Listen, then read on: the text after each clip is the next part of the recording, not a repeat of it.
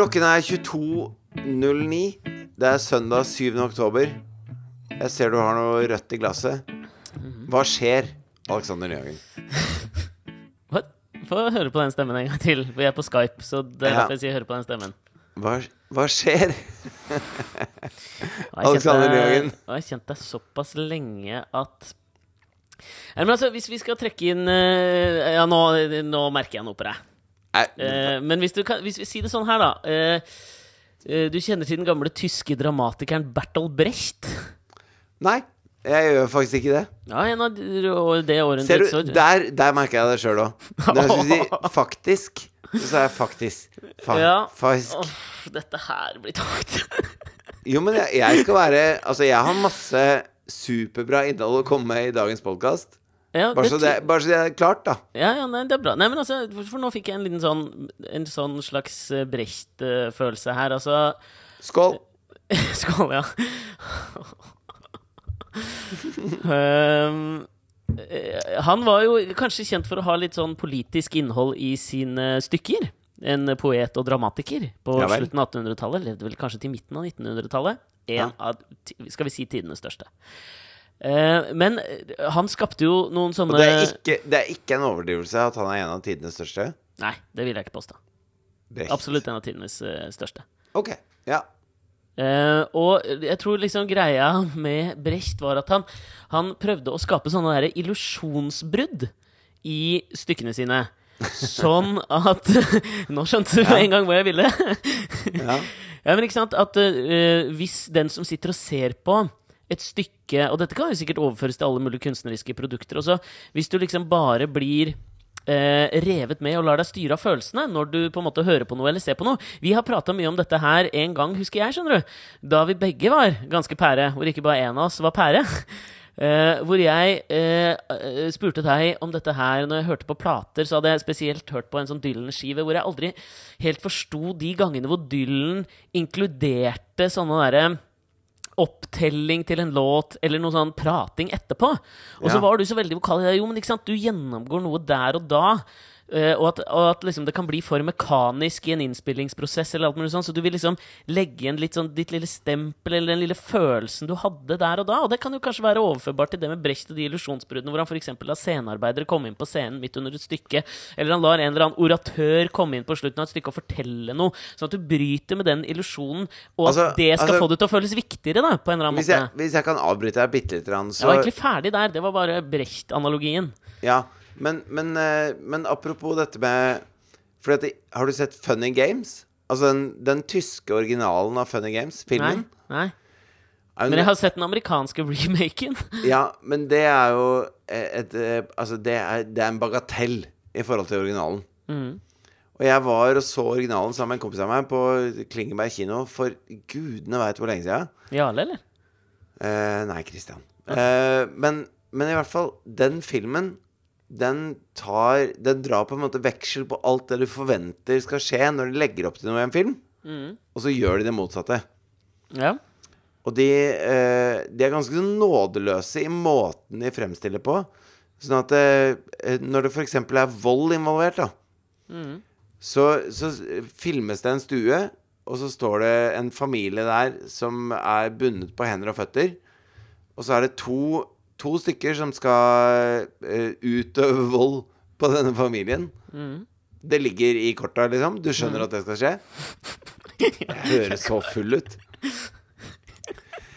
Eh, La meg, la meg prøve en gang til. Du skjønner at det skal skje, ja. og så panner kameraet over. Altså det, det flytter fokus over. Sånn at det, det filmer bare en vegg. Ja. Mens du hører at disse menneskene grisebanker denne familien med golfkølle. Mm. Men du får ikke se det, du får bare høre det. Og det å høre det er 10 000 ganger verre enn å se det. ja tror, de- du, tror du, da, på en måte. Og det, ja. Nei, du opplever det, for du sitter der og, og du har sett uh, Die Hard, liksom. Hvor du får se all mulig slags vold i alle, alle fantasifulle varianter. Og det, Ja. og, det, og det biter ikke på deg. Nei. Men i det øyeblikket de bare filmer en helt flat vegg, mens du hører det som skjer, så er de tingene du ser for ditt indre øye, er så mye verre, da. Ja.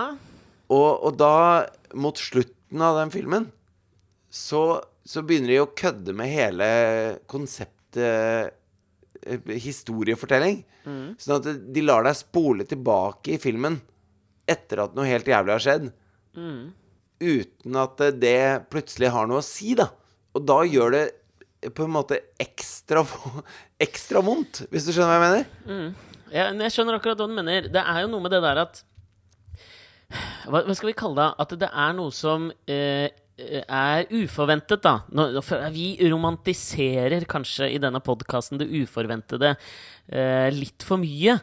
Men ehm, Men av og til så hater vi det uforventede òg. Altså sånn som eh, forrige uke, så så, så eh, Dette er kanskje fordi jeg er over 40, da. Men ja. plutselig og, litt, og litt pære, er det det? jeg, Dette, jeg, vi må snart komme til hvorfor du er pære, men ja. jeg, jeg er bitte litt grann full nå. ja, Selv om det er søndag kveld. ja. Faen, Det er ikke fordi jeg er over, det er ikke fordi jeg er over 40 og, og bare lever sånn. Men jeg ser at er- du, etterfyller jo med alko der du sitter. Så det kommer ikke til å bli noe bedre ja. enn dette. Nei, altså, jeg har, jeg har en øl ved hånda. Ja. Men, men uh, tidlig denne uka så fikk jeg en kvise. Mm. Og det er sånn Det har jeg ikke hatt på veldig mange år. Seriøst, uh, eller? Faen, jeg har fått Ja, OK. Ja. Jeg, får, jeg får en del, altså. Nei, men dette var liksom en annen liga av kvise. Og så er den på høyre På høyre rumpeball. Ja. På størrelse med liksom den, det fødselsmerket til Gorbatsjov. Mm, jeg skjønner. Ja. Som er altså så vond og stor at, eh, at jeg kan ikke ha noe i baklomma lenger. Ja, hvor- Ja, OK. Jeg liker at det er referansen. At det ikke det er å sitte som gjør vondt, på en måte. Nei, men det er sånn at hvis jeg har lommebok eller snusboks i baklomma, Ja. så gjør det vondt når jeg går. Ja. Og det, det er sånn nytt sånn Det er en ny liga av kvise for meg. Mm. Sånn hadde jeg ikke da jeg var i, i puberteten engang. Nei? Og så merker jeg at jeg får en, en klump på pungen.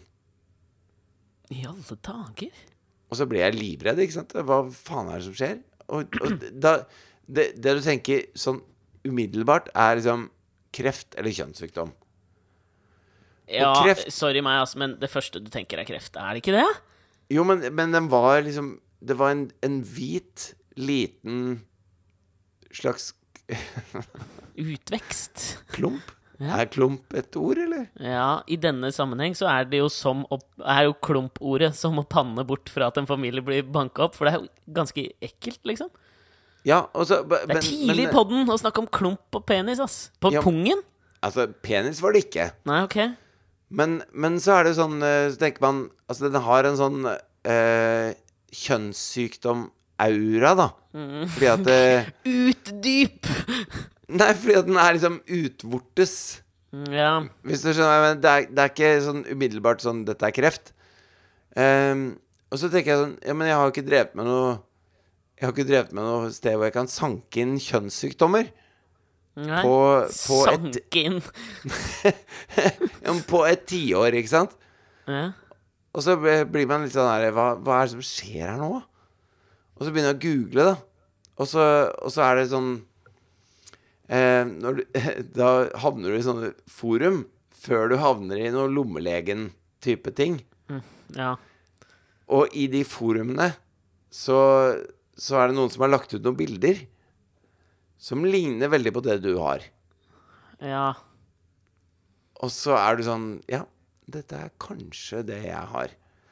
Og første kommentaren under det er fra eh, en person som sier Her er Dette er ille, liksom. Dette er ordentlig bad. Okay. Her er det bare å kutte det bort. Altså, Kom deg på sykehuset og få dem til å kappe bort alt innenfor 10 cm i radius. Hvor det er sånn Ja, men det er, det er uaktuelt. Helt til du ser at uh, han, han fyren som har skrevet det, heter Satan selv. Er hans eh, handle på lommelegen.no. Ja. Så uh, sannsynligvis så er det en slags hårsekk, da. Som har, som har bestemt seg for å vokse feil vei. Ja, ja. Og blitt en talgklump. Eh. Ja. Jeg kjenner til det der. Ikke på pung, da, men Nei, men, men jeg er sånn Nå, nå er jeg der hvor eh, Altså, jeg, jeg vil ikke ha Jeg vil ikke ha sånn at det, Jeg er over 40 år. Jeg orker ikke at det, at det tallklumper og kviser og Hva er det som skjer med kroppen min, liksom? Jeg, jeg klarer ikke dette her. Nei, men altså, ok.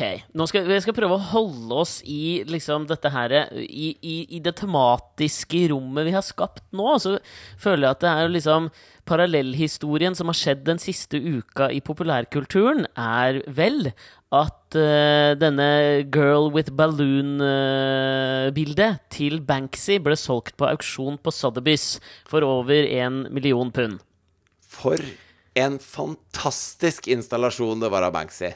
Ja, jeg mener det. Er, jeg, jeg, jeg, det er et stående applaus. Jeg syns det var helt Altså- konge. For dere som ikke har fått det med dere, da. Det som skjedde da, var at eh, den gikk under klubba for jævlig mye penger.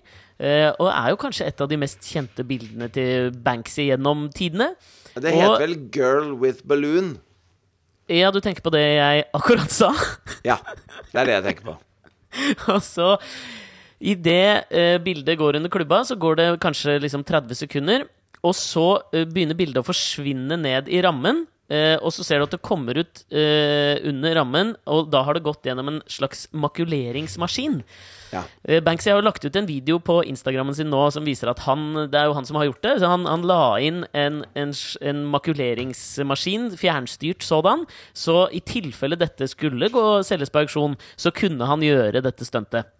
Og da var det i Men de har hatt det bildet i mange år før de har solgt det. Sånn at Ja. den eh, Og det er noe sånn Han har, han har vurdert eh, batterikapasitet, og, og jeg må være der når det skjer, og det, det er masse ting han har tatt med i beregningen på dette her.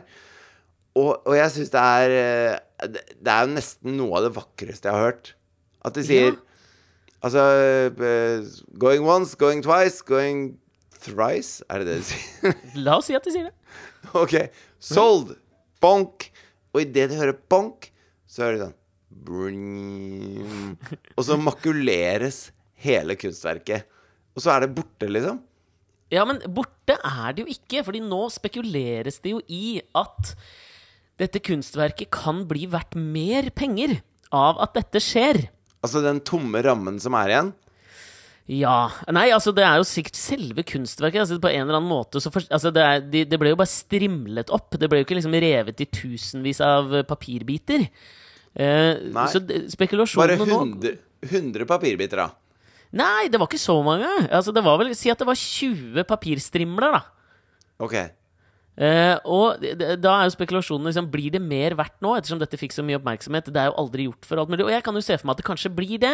Og det var der jeg bare sånn tenkte på også altså, Er det kineserne eller eh, i Japan hvor de har den kunst, en kunstform som heter ki, kintsugi? Er det det? Kintsugi? Hvor du tar Ja, al- liksom aldri hørt om Nei, men jeg tror dette dreier seg om at du tar type sånn um, eh, En ødelagt keramikkballe, da. Den er knust.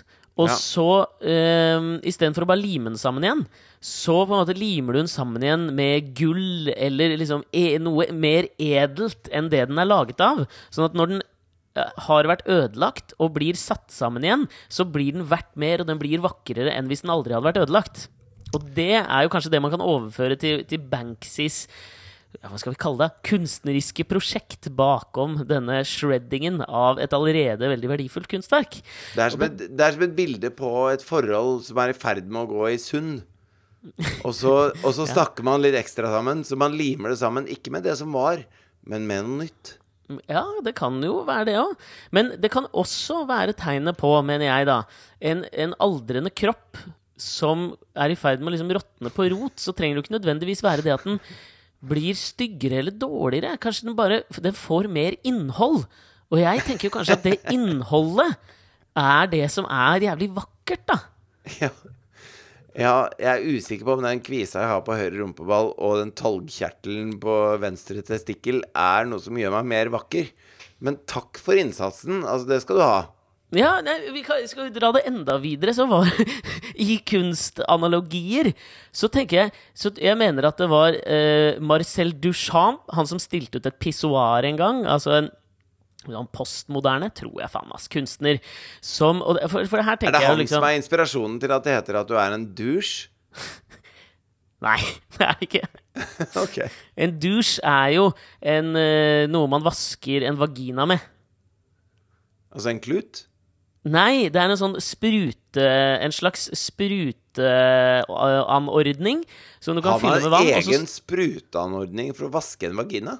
Er du Har du aldri hørt om dette før? Hva, hva er en dusj? Det er, jeg driver og forklarer det nå. Det er en slags spruteanordning. Si at du fyller opp en liten eh, se, se for deg en sånn varmtvanns... En sånn varmeflaske, bare at den har en sånn tut. Og så kan du putte den opp i vaginaen, og så spruter du, og så vasker du. Det er en douche. Du kødder! nå skjønner jeg ingenting av hva du prater om. Er det, en- er det klyster? Nei, det er vann i den, for faen! Det er en vaskeanordning for vaginaer. Som, de, som kvinner bruker? Ja! Bruker Er dette virkelig dusj? Er det virkelig første gang du hører om dette her? Nei, jeg bare tuller med deg. Ok, det var faen godt å høre, altså. Men Douche Amp mente jo dette her at eh, en, en teknikk kan læres. Altså det å liksom lære seg å male jævlig realistisk eller noe sånt, det kan, altså det kan du bare øve på. Øve, øve, øve, øve. øve. Ja. Men du kan ikke lære en original idé. Det var jo han, hele hans claim to fuckings fame, mener nå jeg, da. Og det er jo liksom ja, det, det samme her. Du kan jo Nei, altså, det altså- gjelder jo universelt i musikk og kunst og bilde og alt verden. Men han sa det, for faen! Og Jo, jo, men det- altså, jo, men Picasso det var det- kunne male et Han kunne male en pære hvis han ville det. Mm. Uten at den var trekanta. Absolutt. Men når han malte fjes, så Mm. var de trekanta, for det var hans uttrykk. Etterpå, ja, når han liksom ble kubismens far, ja. Jo, jo, men da var det ikke Han malte ikke kubismen var jo en original idé. Det er jo det han prater om. Det var den originale ideen. Ja, det er det jeg mener. Ja, og det er det jeg mener òg. Sånn som hvis du overfører det til kroppen. Du kan jo, hvis du bare orker og gidder, liksom, så kan du jo sculpte en kropp og vokse brystet og bleke analen. Men det å få en klump på pung det kan ikke læres eller fikses, liksom. Det må du rett og slett bare Du må leve det, og liksom Det, det, det er ikke noe som du, du kan ikke liksom Du kan ikke liksom fake det, da. Nei, men, men du kan jo ikke påstå at det er han vaginalvaskmannen som fant på det. Å være original fant han ikke på. Men Nei. hans læresetning mener jeg liksom Det, det å si Denne diskusjonen kommer vi jo til å ha til vi blir gamle. Eller du blir, jeg blir gammel, du blir eldre. Men det å liksom uttrykke noe første gang og sette ord på noe, det har en viss verdi, det òg. Ok. Ja. Jeg velger å si ok. Ja. Men, men grunnen til at, det liksom, at vi begynte å gå inn, på, inn i dette At vi åpna døra inn i dette tematiske rommet, det var at jeg hadde jo egentlig eh, tenkt til å ta opp noe som er så, ganske alvorlig i dag. Som er et slags illusjonsbrudd, mener nå jeg, da, i poden. Ja. Uvitende da jeg satte meg ned foran maskina eh, om at du var pærefull. ja, men det har sin helt naturlige grunn på Ja. en søndag. Så da tenker jeg at eh, før jeg kommer til det noe alvorlige og illusjonsbruddmessige, så har jeg jo litt lyst til å høre hvorfor du er pære. Nei, altså, det har, det har vært høstferie. For Og- noen har det det, ja. Ikke for Ja. alle av oss. Nei, men for, barn, for folk med barn i skolealder så har det vært høstferie. Mm, Jo, men det, det, det har det jo vært for barna, i hvert fall. da Ja, for barna har det det. Men det er Ja, jo elitistisk å si at det bare har vært det for alle. Så eh, jeg jobba jo fordi jeg ikke er elitistisk, fram til torsdag. Ja. Og så dro vi på fjellet til noen Ja. venner på, på fredag og lørdag. Og det var kjempehyggelig. Og så er det en kompis av meg som er ekstremt opptatt av MMA. Noe jeg ikke er. ja, ikke sant? Og nå, for første gang på to og et halvt år, skal Conor McGregor gå en tittelfight Ja. natt til søndag ja. eh, mot eh, en som heter Khabib, som er en russer. Det Som aldri har, aldri har tapt noen ting. Og, og når han ble intervjua om eh, liksom, hva han skulle gjøre med Conor McGregor, så sier han da at han, han sier eh, I, I will teach him a lesson. I will change his face. Ja. Så han skal, han skal bare forandre fjeset hans, er det han sier. Så sier da min kompis at eh, på søndag så må dere komme til meg, skal jeg lage raclette, og så er det MMA. Og, og han har vin og øl og sprit og alt mulig. Så, så vi må dra fra Trysil klokka åtte i dag morges eh, med hele familien. Og jeg må si til min familie at vi er nødt til å dra med en gang vi står opp. Fordi pappa må rekke å se en slåsskamp på TV. Ja. Og, og det gikk overraskende bra, egentlig. Så okay. vi, vi kjørte hjem klokka åtte i dag morges, og jeg har drukket siden tolv. Nå er klokka ti. Eh, Men var det ikke natt? jo, men vi har, vi har spart den. Sånn at alle kunne samle seg da og spise raclette og drikke og se på slåsskamp. Ja. Noe jeg i utgangspunktet syns er helt for jævlig å se på. Jeg liker det ikke. Og raclette suger jo bitte lite grann, gjør det ikke det? Jo, men jeg føler det er veldig kompatibelt med mennesker som har lyst til å drepe hverandre i en oktagon. Altså, det er jo eh, Utdyp!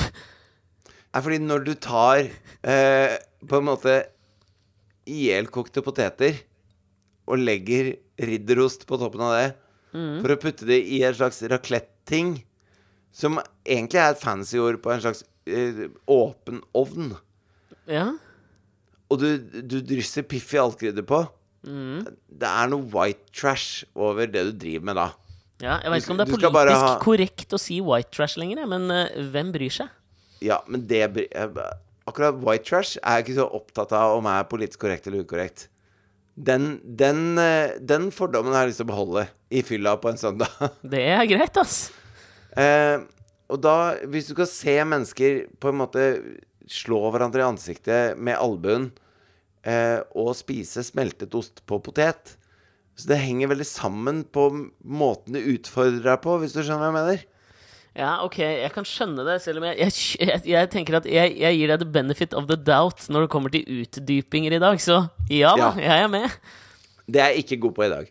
Men altså eh, Jeg føler jo Jeg veit ikke. Jeg føler jo behov for noen detaljer. Dette er så utypisk. Det er et illusjonsbrudd i personene som er deg òg, da. Ja, men for meg så er det jo ikke et sånt eh, brudd i personligheten. Fordi at det, altså, jeg har jo lyst til å gi mine venner en sjanse når, de, når det er noe de bryr seg om. Så har jeg lyst til å si OK, ja, men da er jeg med på det, og så, og så gjør vi det. Og i dag så gjorde vi raclette og MMA eh, med masse alkohol. og, så, og så prøvde jeg det. Og det var overraskende gøy og hyggelig. Og det som, er, det som er litt skremmende, er at det, til slutt så, så bryr meg Fordi at det, MMA Det jeg var redd for, da, det var at den kampen eh, han gleda seg så fælt til, skulle vare i tre sekunder. Ja, ja. Og så var det over. ja. Men, men det viser seg at en sånn kveld med MMA, det er jo tolv kamper. Eh, så jeg har sett veldig mye albue i fjes i løpet av dagen. Og, og, og det fæle med det er at du blir liksom vant til albue i fjes. Hvis du skjønner? ja. Og, og jeg har alltid syntes at MMA er liksom forferdelig. forferdelig. Men plutselig har jeg sett nok av det til at jeg verdsetter en god grapple eller fy, round kick. jo, jo, men, jo, men sånn er det, liksom. Altså Første gang du ser skiskyting, så tenker du 'hvorfor er det ikke judostuping'? Altså, du tenker Ikke Seinfeld meg, ja. Din lille jo kødd. men, jo, men helt seriøst. Hvorfor skal de gå på ski og skyte samtidig? Det er jo bare dust. De har bare funnet på to ting som ikke passer. Ja, men det er jo ikke, det er jo ikke Okapi-metoden som gjør MMA ræva som sport. Nei, men du blir justert, da. Til ting du ser på over ja, tid. Det merker jeg jo nå. Altså, du er preget. Ja. Så nå syns jeg sånn eh, blind vold er helt greit. Liksom, for jeg sett i hele dag. Nei, fy faen, nå ble jeg skuffa, ass. Fordi det der er jo, jo eh, Vi hadde jo en slags MMA-awakening med eh, Conor McGregors rise to fame, hvor liksom, i hvert fall jeg også ble helt sånn hekta på han som person. Mens den Ja. fikk jo en sånn kraftig stopp i det så at han postet et bilde av seg sjøl på Instagram sammen med Vladimir Putin og kalte han en av tidenes beste ledere. Og det Ja. liksom er for meg kanskje også noe av det som er problemet eh, med den, den sporten der, som de som elsker den, skal eh, rettferdiggjøre ved å si at ja, men det er som et parti sjakk. Ja, minus at du liksom om å gjøre å nesten drepe den andre, så det har ingenting med sjakk å gjøre. Men Da er- kanskje man ikke skal hente liksom, sine politiske overbevisninger fra de menneskene som lever av å bli slått i fjeset, da. Nei, men jeg tenker at det er veldig veldig lite man skal hente fra det. Sånn i bunn og grunn. Det er ikke, Ja. noe, man, det er ikke noe å hente fra MMA uten å få utløp, kanskje, for noen av de derre steinaldermann-genene, eller kvinne, genene sine, liksom. Og det er Hva faen? Jeg, jeg forstår ikke verdien. Men altså og jeg, og jeg dømmer folk som forstår den verdien. Såpass ærlig Ja. skal jeg være. Og jeg har heller aldri forstått den verdien. Helt til jeg satt og drakk en søndag med masse kompiser, og vi så på det. Og så var det Det var gøy. Ja, men hvorfor var det det? Nei, fordi det var det det dreide seg om. Altså, det er Jeg har ikke noe, jeg har ikke noe bedre om det. Er det folkemord det dreier seg om nå? Kjør Nei, på! nei, men det er sånn Det er sånn Altså, for to dager siden på hytta så spilte vi et spill som heter Politisk ukorrekt. Mm. Har du spilt det? Nei, det har jeg aldri spilt. Nei. Da er det Ikke sant Det er en, en setning som mangler noen ord. Ja? Og så får man utdelt noe kort. Alle rundt bordet får utdelt kort. Hvor det står eh, relativt helt utafor drøye ting okay. på de kortene. Og så skal du legge ned det du tenker blir morsomst, som det ordet du fyller inn. Jeg forstår. Sånn at det, hvis det står eh, 'Alle lo da hans pip, pip, pip fylte skjermen', Ok. og så har du en del kort hvor det står masse superdrøye ting, da. Ja. Altså sånn eh, Hvis vi snakker om Vi har snakka mye om politisk korrekt eller politisk ukorrekt. Og her, ja. og her har noen slått seg helt løs okay. på politisk ukorrekt-fronten. Så eh, jeg syns Det merkelige er liksom- at det, du, begynner, du blir liksom fullere i løpet av denne podkasten nå. ja, men, ja, men vet du hvorfor? Det er fordi jeg prøver å ikke være full. ja, er, eller er det fordi du fortsatt sitter og du har snart styrta én øl til mens jeg har sett på deg, liksom? Jeg har ikke, jeg har ikke drukket en slurk. Og det er bare fordi jeg prøver å ikke være full. Ok. Men uh, De hadde slått seg vilt, uh, de hadde slått seg vilt uh, politisk ukorrekte. Ja. Og det, og det betyr at de da, da prøver de å skrive de tingene som er mest mulig pes for meg å lese høyt. Mhm. Og når det står liksom 'Satans hårete baller' på Ja. kortet, Mhm. så er det sånn Ja, men det kan kanskje være morsomt i en setting. Mhm. Men hvis det står 'å ha sex med små barn', eller Ja. Ikke sant? Sånn, sånn type ting som er sånn Ja, men er det gøy, egentlig? ja. ja, men det er jo det. Nei, det er jo egentlig ikke det. Jeg vet ikke, ass. Hvis noen andre legger ned kortet Fordi at det, en av de rundt bordet skal være dommer, da. Mhm. Og må lese opp, liksom. Mhm. Og så er det sånn eh, når, når, vedkommende da leser opp Satans hårete baller, Mhm. så er det liksom morsommere enn kortet 'å ha sex med barn'. Ja, det, jeg tenker det kommer an på konteksten, ass. Nei, men selv da. Ok. Og det er jo Altså, dette er, dette er et slags Plumbo Plumbo perfekt storm mm. av et spill, da. Mm. Hvor den eneste valgmuligheten du har, er å være Plumbo. Altså, du har, du, har ikke du har ikke mulighet til å være en slags sånn Nei, nå skal jeg være litt smartere, eller nå skal jeg, nå skal jeg komme med et morsommere poeng. Mhm. Men det, det er bare litt vondt, alt du holder på med, da. Men, ja, ja, jeg skjønner hva du mener.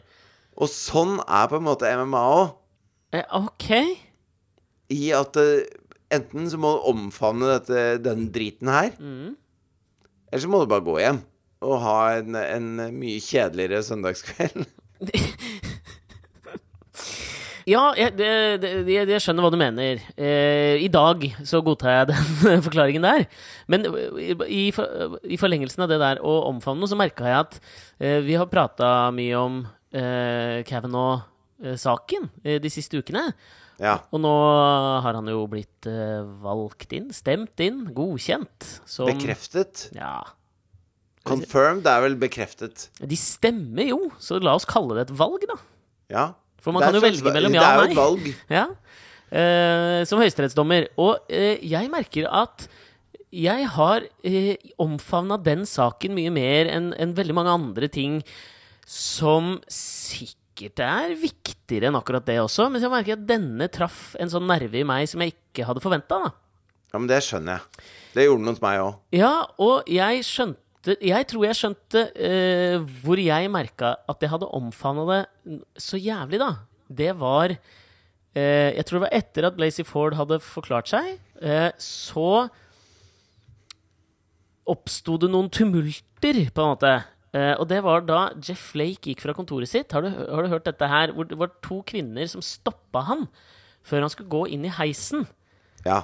Og da jeg hørte på det første gang, jeg skal være helt ærlig, ass det Dette er ikke noe sånn Dette er jo ikke illusjonsbrudd om meg, liksom, men da begynte jeg faen meg å grine da jeg hørte dem, ass. ja det, men det var, det var ordentlig kraftig kost.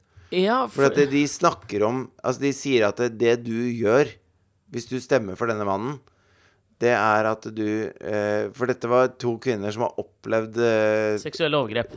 seksuelle overgrep selv. Og så sier de at det, hvis du eh, stemmer for denne mannen, Mm. så, så sier du at det jeg har opplevd, har ingen betydning. Mm. At det betyr ingenting for den, det, den personen som har gjort dette mot meg. Mm. Og, og det, var så, det var så klart og tydelig og enkelt og presist framlagt at eh, Ja, det var liksom nå- uten staffasje, og det er så sjelden man Ja. hører nå om dagen. Det var helt sånn Det føltes liksom så innmari rett fra levra, og det er så sjelden jeg opplever det nå. Og så sa de noen ting som er sånn Som er en sånn nøkkel, mener jeg, da. Hvor de sier sånn eh, For han sto der og hadde jo fryktelig lyst til at denne interaksjonen skulle eh, gå over. Mm. Så han sa 'thank you for sharing this'. Thank you, thank you. Thank you. Og så sier hun den dama 'se på meg' når jeg prater til deg. Ja, da var det Hvor det bare Det er sånn. Mm. OK, boom. Altså, det er så kraftig å si, da. Sånn 'look at me when I'm talking to you'. Ja. Og det, det er sånn Altså, da, da kutter du gjennom all bullshitten. Det er sånn Men ikke, ikke si takk.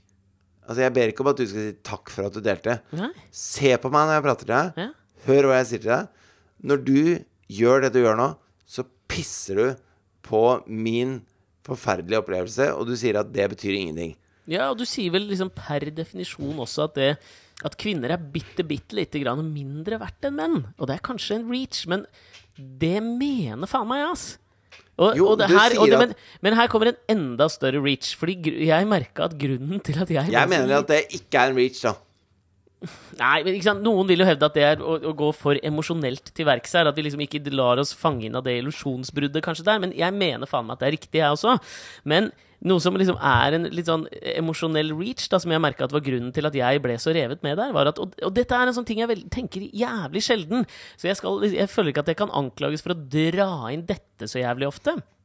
Fordi Eh, eh, altså, jeg merker at jeg diskvalifiserer meg selv liksom, ved å si det, og at det blir for liksom, sånn emo-styrt og alt mulig sånn. Men jeg har aldri tenkt på dette før jeg så den interaksjonen. Så tenkte jeg liksom, når jeg så desperasjonen til de to kvinnene, så begynte jeg å tenke liksom Jeg har to døtre sjøl. Hva om det var de to som sto der, og hadde opplevd dette her, og følte liksom bare at OK. De tror på Blazy Ford, men de bare bryr seg ikke, liksom. Tenk om det hadde vært Asta og Klara som sto der og liksom hadde opplevd noe sånn, og så og så var det en, en hel haug med hvite, middel, eller hvite gamle menn som sa takk, jeg bryr meg ikke. Det, å, nei, det høres så enkelt ut, men det traff noe så jævlig i det emo-hjertet mitt. Altså, at jeg fikk, jeg fikk så jævlig vondt. Ja, for det, det som ikke går, da, det er å si at jeg tror på deg, men allikevel så gjør jeg sånn. Ja, det, er, det er helt riktig. Fordi at de, de sa jo hele tiden at de syntes hun var troverdig, og at Mm. de trodde på henne og alt mulig sånn. De sa jo også, også Jeg husker ikke hva han heter, han senatoren som mente Han klarte ikke å få fram orda. She was pleasing. Liksom bare sånn Oren, Oren Hatch. ja, Oren Hatch var det faen som sa det. For et rasshøl! De, spur, de spurte han hva syns du om uh, Christine Blasey Ford som vitne. Jeg syns hun var an attractive witness. Ja, hva mener du med attractive? Well, she was pleasing. Ja, fy bare- faen. Altså, når du snakker om et overgrepsoffer, Mm. så er det to ord du aldri skal ta i bruk. ordinært. Ja, det er, det er å dra Altså, det høres ut som han har dratt opp et kort fra det jævla brettspillet ditt og bare må lese det. Og det er det Ja. verste. Du er som å ligge med små barn. Ja.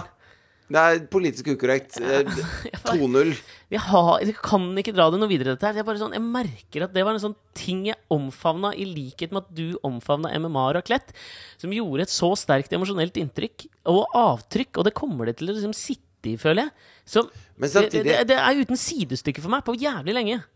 men samtidig så er det, så er det en, en veldig vanskelig ting, det å erkjenne at det, ikke sant? Hvis du skal veie katastrofer og, og ting som skjer, opp mot hverandre, da, mm. så har du Du har en eh, du har, du har Puerto Rico, som har blitt truffet av en kjempestorm, og det har dødd eh, nærmere 3000 mennesker. Mhm. Og så har du i Indonesia så har du en, en naturkatastrofe som er helt eksepsjonell. Mm. Som har drept eh, over Altså eh, flere enn det. Ja, over 3000, 3417, eller hva faen det var. Og så skjer det ting i, i Mogadishu og i Altså, det skjer ting over hele verden. Da. Og så kan man måle disse tingene opp mot hverandre i grad av eh. Alvorlighet og engasjement, kanskje. Ja. Og så, og så var det noen som snakket om at det er grunnen til at, det, at det, Amerika blir så engasjert av denne høringen framfor det som skjedde i Puerto Rico, Mm. er grunnen det at det, eh, i den amerikanske befolkningen så er det flere som har kjent seksuelle overgrep på kroppen, enn det er som har kjent eh, naturkatastrofer. Ja, ja. Og, og, og hvis man eh, som Altså, jeg har jo ikke vært utsatt for noe seksuelle overgrep. Men jeg har vært sammen med og kjent mennesker godt som har det. Altså, og i så måte så har jeg også følt det utrolig personlig på kroppen. Og det gjør at jeg er mer personlig investert da, i en sånn diskusjon. Jeg er mer personlig investert i Ja, OK, han var 17, og hun var 15, og dette er 35 år siden. Og skal man holdes til ansvar for alt som skjedde når man var 17? Og, og jeg, jeg, jeg vet ikke hva som er riktig eller galt. Nei. Jeg vet ikke hvordan man skal takle det. Jeg vet ikke eh, Jeg vet ikke åssen det funker. Jeg bare vet at jeg drev ikke med det greiene der da jeg var 17. Nei. Så, så det å si at eh, plutselig er alle ofre, da Hvis man skal Hvis man skal liksom eh, ta alvorlig det som skjedde da man var 17, så er det sånn Nei, jeg tror ikke de som var i nærheten av meg Eller eh, helt sikkert også deg, eller helt sikkert også alle, alle kompisene mine, eh, de ble ikke ofre for det. Nei. Det var ikke det vi dreiv med når vi var 17. Eh, jeg var Jeg var redd for og beundret og så opp til og håpet å være nær et hunnkjønn. Ja, ja. På en eller annen måte. Jeg hadde bare lyst til å fortjene Fortjene oppmerksomhet fra kvinner. Ja, ja. Ja men altså, dette her tror jeg er liksom Og Ja. Jeg tror dette er liksom spikeren på huet. da, for at det, det, Jeg husker at um, uh, den norske kunstneren Håkon Bleken var, var gjest i det der programmet til Hans Olav Brenner, hvor de skulle fylle opp det nye Deichman-biblioteket med en del bøker, og så lagde han et TV-program ut av det, hvor kjente mennesker vil komme med sin favorittbok, og prate litt om den. Og da hadde Håkon Bleken med Thomas Manns um, 'Doktor Faustus', som er en fantastisk bok. Um, og han mener Uh, han, han mener Ikke for å stille, stikke hull på bobla di nå, men jeg vet ikke hvem Håkon Bleken, Doktor Faust eller uh, Thomas Mann. Herman Thomas Mann, kanskje, kanskje, det vil jeg påstå, mest kjent for, for boken som har blitt en TV-serie som gikk på NRK, som het Boddenbrooks. Men uansett, Dr. Faustus-boka handler om den gode, gamle Faust-myten som Goethe og, og Marlowe har skrevet om, med en eller annen person som selger sjelen sin til djevelen. eh, Ja. For å oppnå et større gode. I Thomas Manns bok så er det jo en komponist som, som får syfilis og mener at det skal liksom gjøre at han skal komponere fantastiske ting. Og så skjer det en masse greier. Men jeg skal ikke spoiler-alerte noe her, for den eh, bør alle lese. Men han mener liksom, når han skal beskrive den boka Litt seint å spoiler-alerte en Kanskje bok det, fra, ja, fra fra, 1700-tallet. Nei, den er fra 1939, tror jeg. Kanskje. Fremdeles seint. Ja, ok. Jeg tipper jeg nå, da. Ja, men uansett.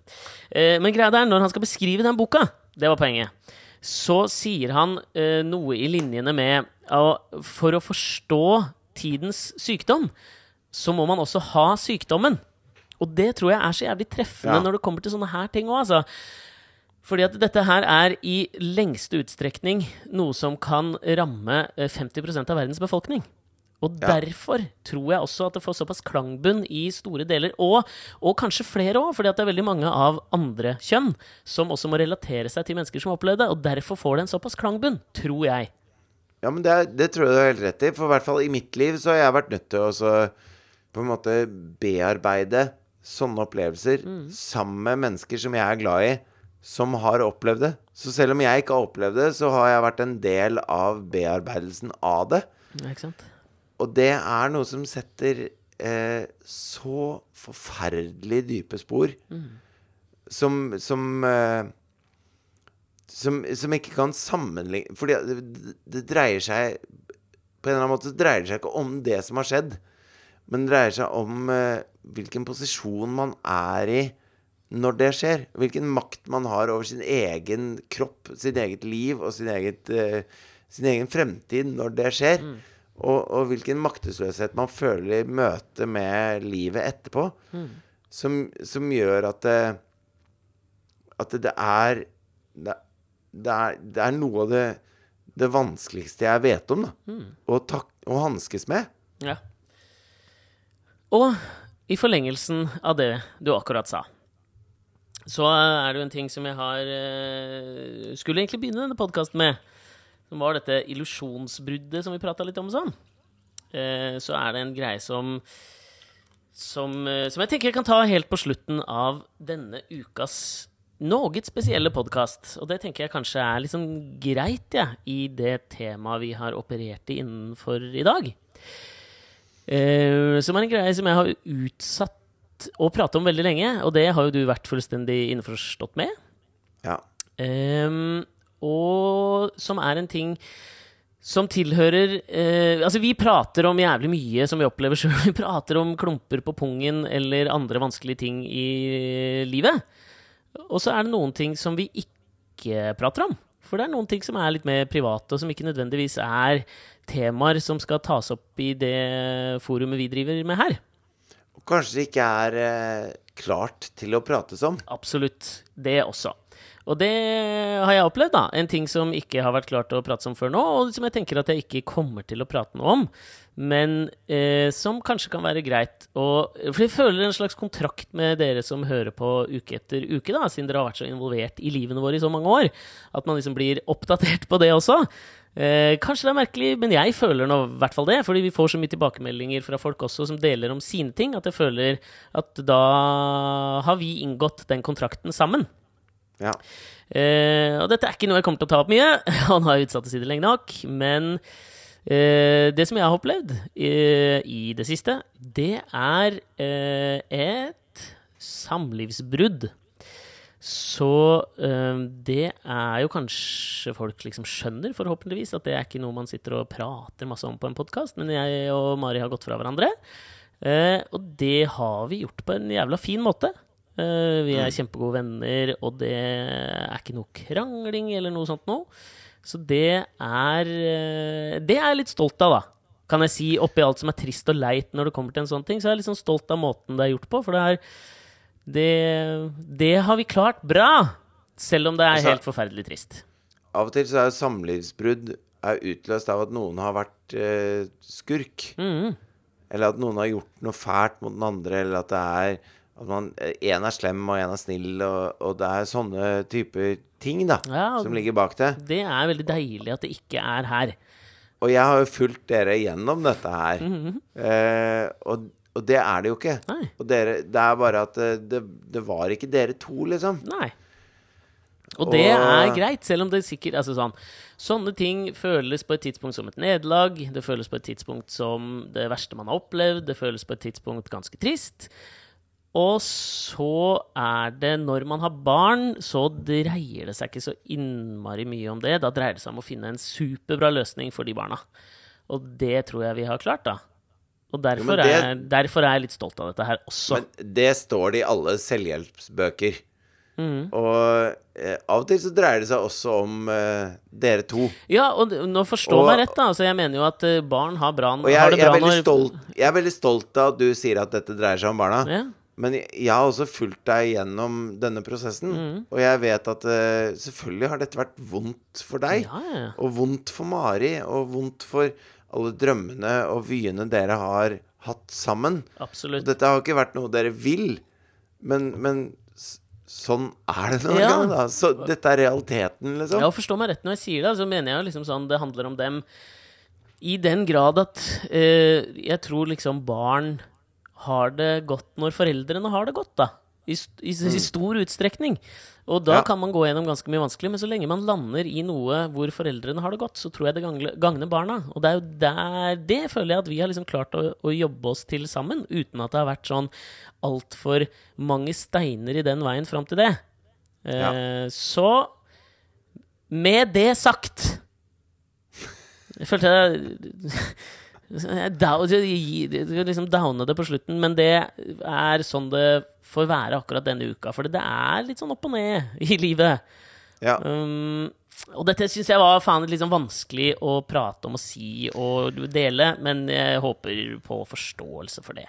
Dette er jo noe du har hatt lyst til å si lenge. Ja, Og, og jeg, jeg har også følt at uh, det har ligget et Eh, lag foran mange av tingene vi har prata om. Ja, for vi er jo veldig ærlige når vi snakker sammen. Ja. Eh, Og vi er veldig ærlige når dere hører på. Mm. Uh, og da er det vanskelig å ikke være helt ærlige. Mm. Men samtidig så føles det ikke uærlig når det er et eller annet som er så privat. Nei, Og det det, må, være, det må være lov å ha det for seg sjøl. Uh, men jeg er veldig glad for at, eh, at, eh, at vi nå er der hvor, hvor du kan prate om dette, da. Og kanskje litt av tryggheten i det for min del ligger i å Fordi sant, man kan jo kanskje tolke dette som at uh, du er litt sånn pære, og da forteller jeg det. Er det liksom egentlig greit? Og jeg mener at det er 100 greit. Fordi det tar Jeg føler at du er liksom enda mer hudløs overfor sånne beretninger i dag. Og det er også noe av det jeg mener liksom denne podkasten handler om, og livet generelt handler om også, er at det skal være en jævlig kort vei fra Brecht til klump på pungen. Det er, der, det er sånn livet er. Og det er sånn krisesituasjoner er også. Det går opp, og det går ned, og det skjer faen meg innenfor sånn minimale mengder av tid. Og da må vi faen meg tørre å kjenne litt på det også. Takk for meg. Det er i hvert fall en veldig kort vei fra en kvise på høyre rumpeball til en klump på pungen. Den Det er veien er under 10 kjempekort. centimeter. Nok om det. Vi høres igjen om en uke, folkens. Nå syns jeg du skal gå hjem og sove litt. Jeg, Ja, jeg. har tenkt å gjøre det samme. Og så eh, kommer vi tilbake neste fredag eh, med noe oppstemt og herlig jævla auditiv underholdning. Ha det! Ha det!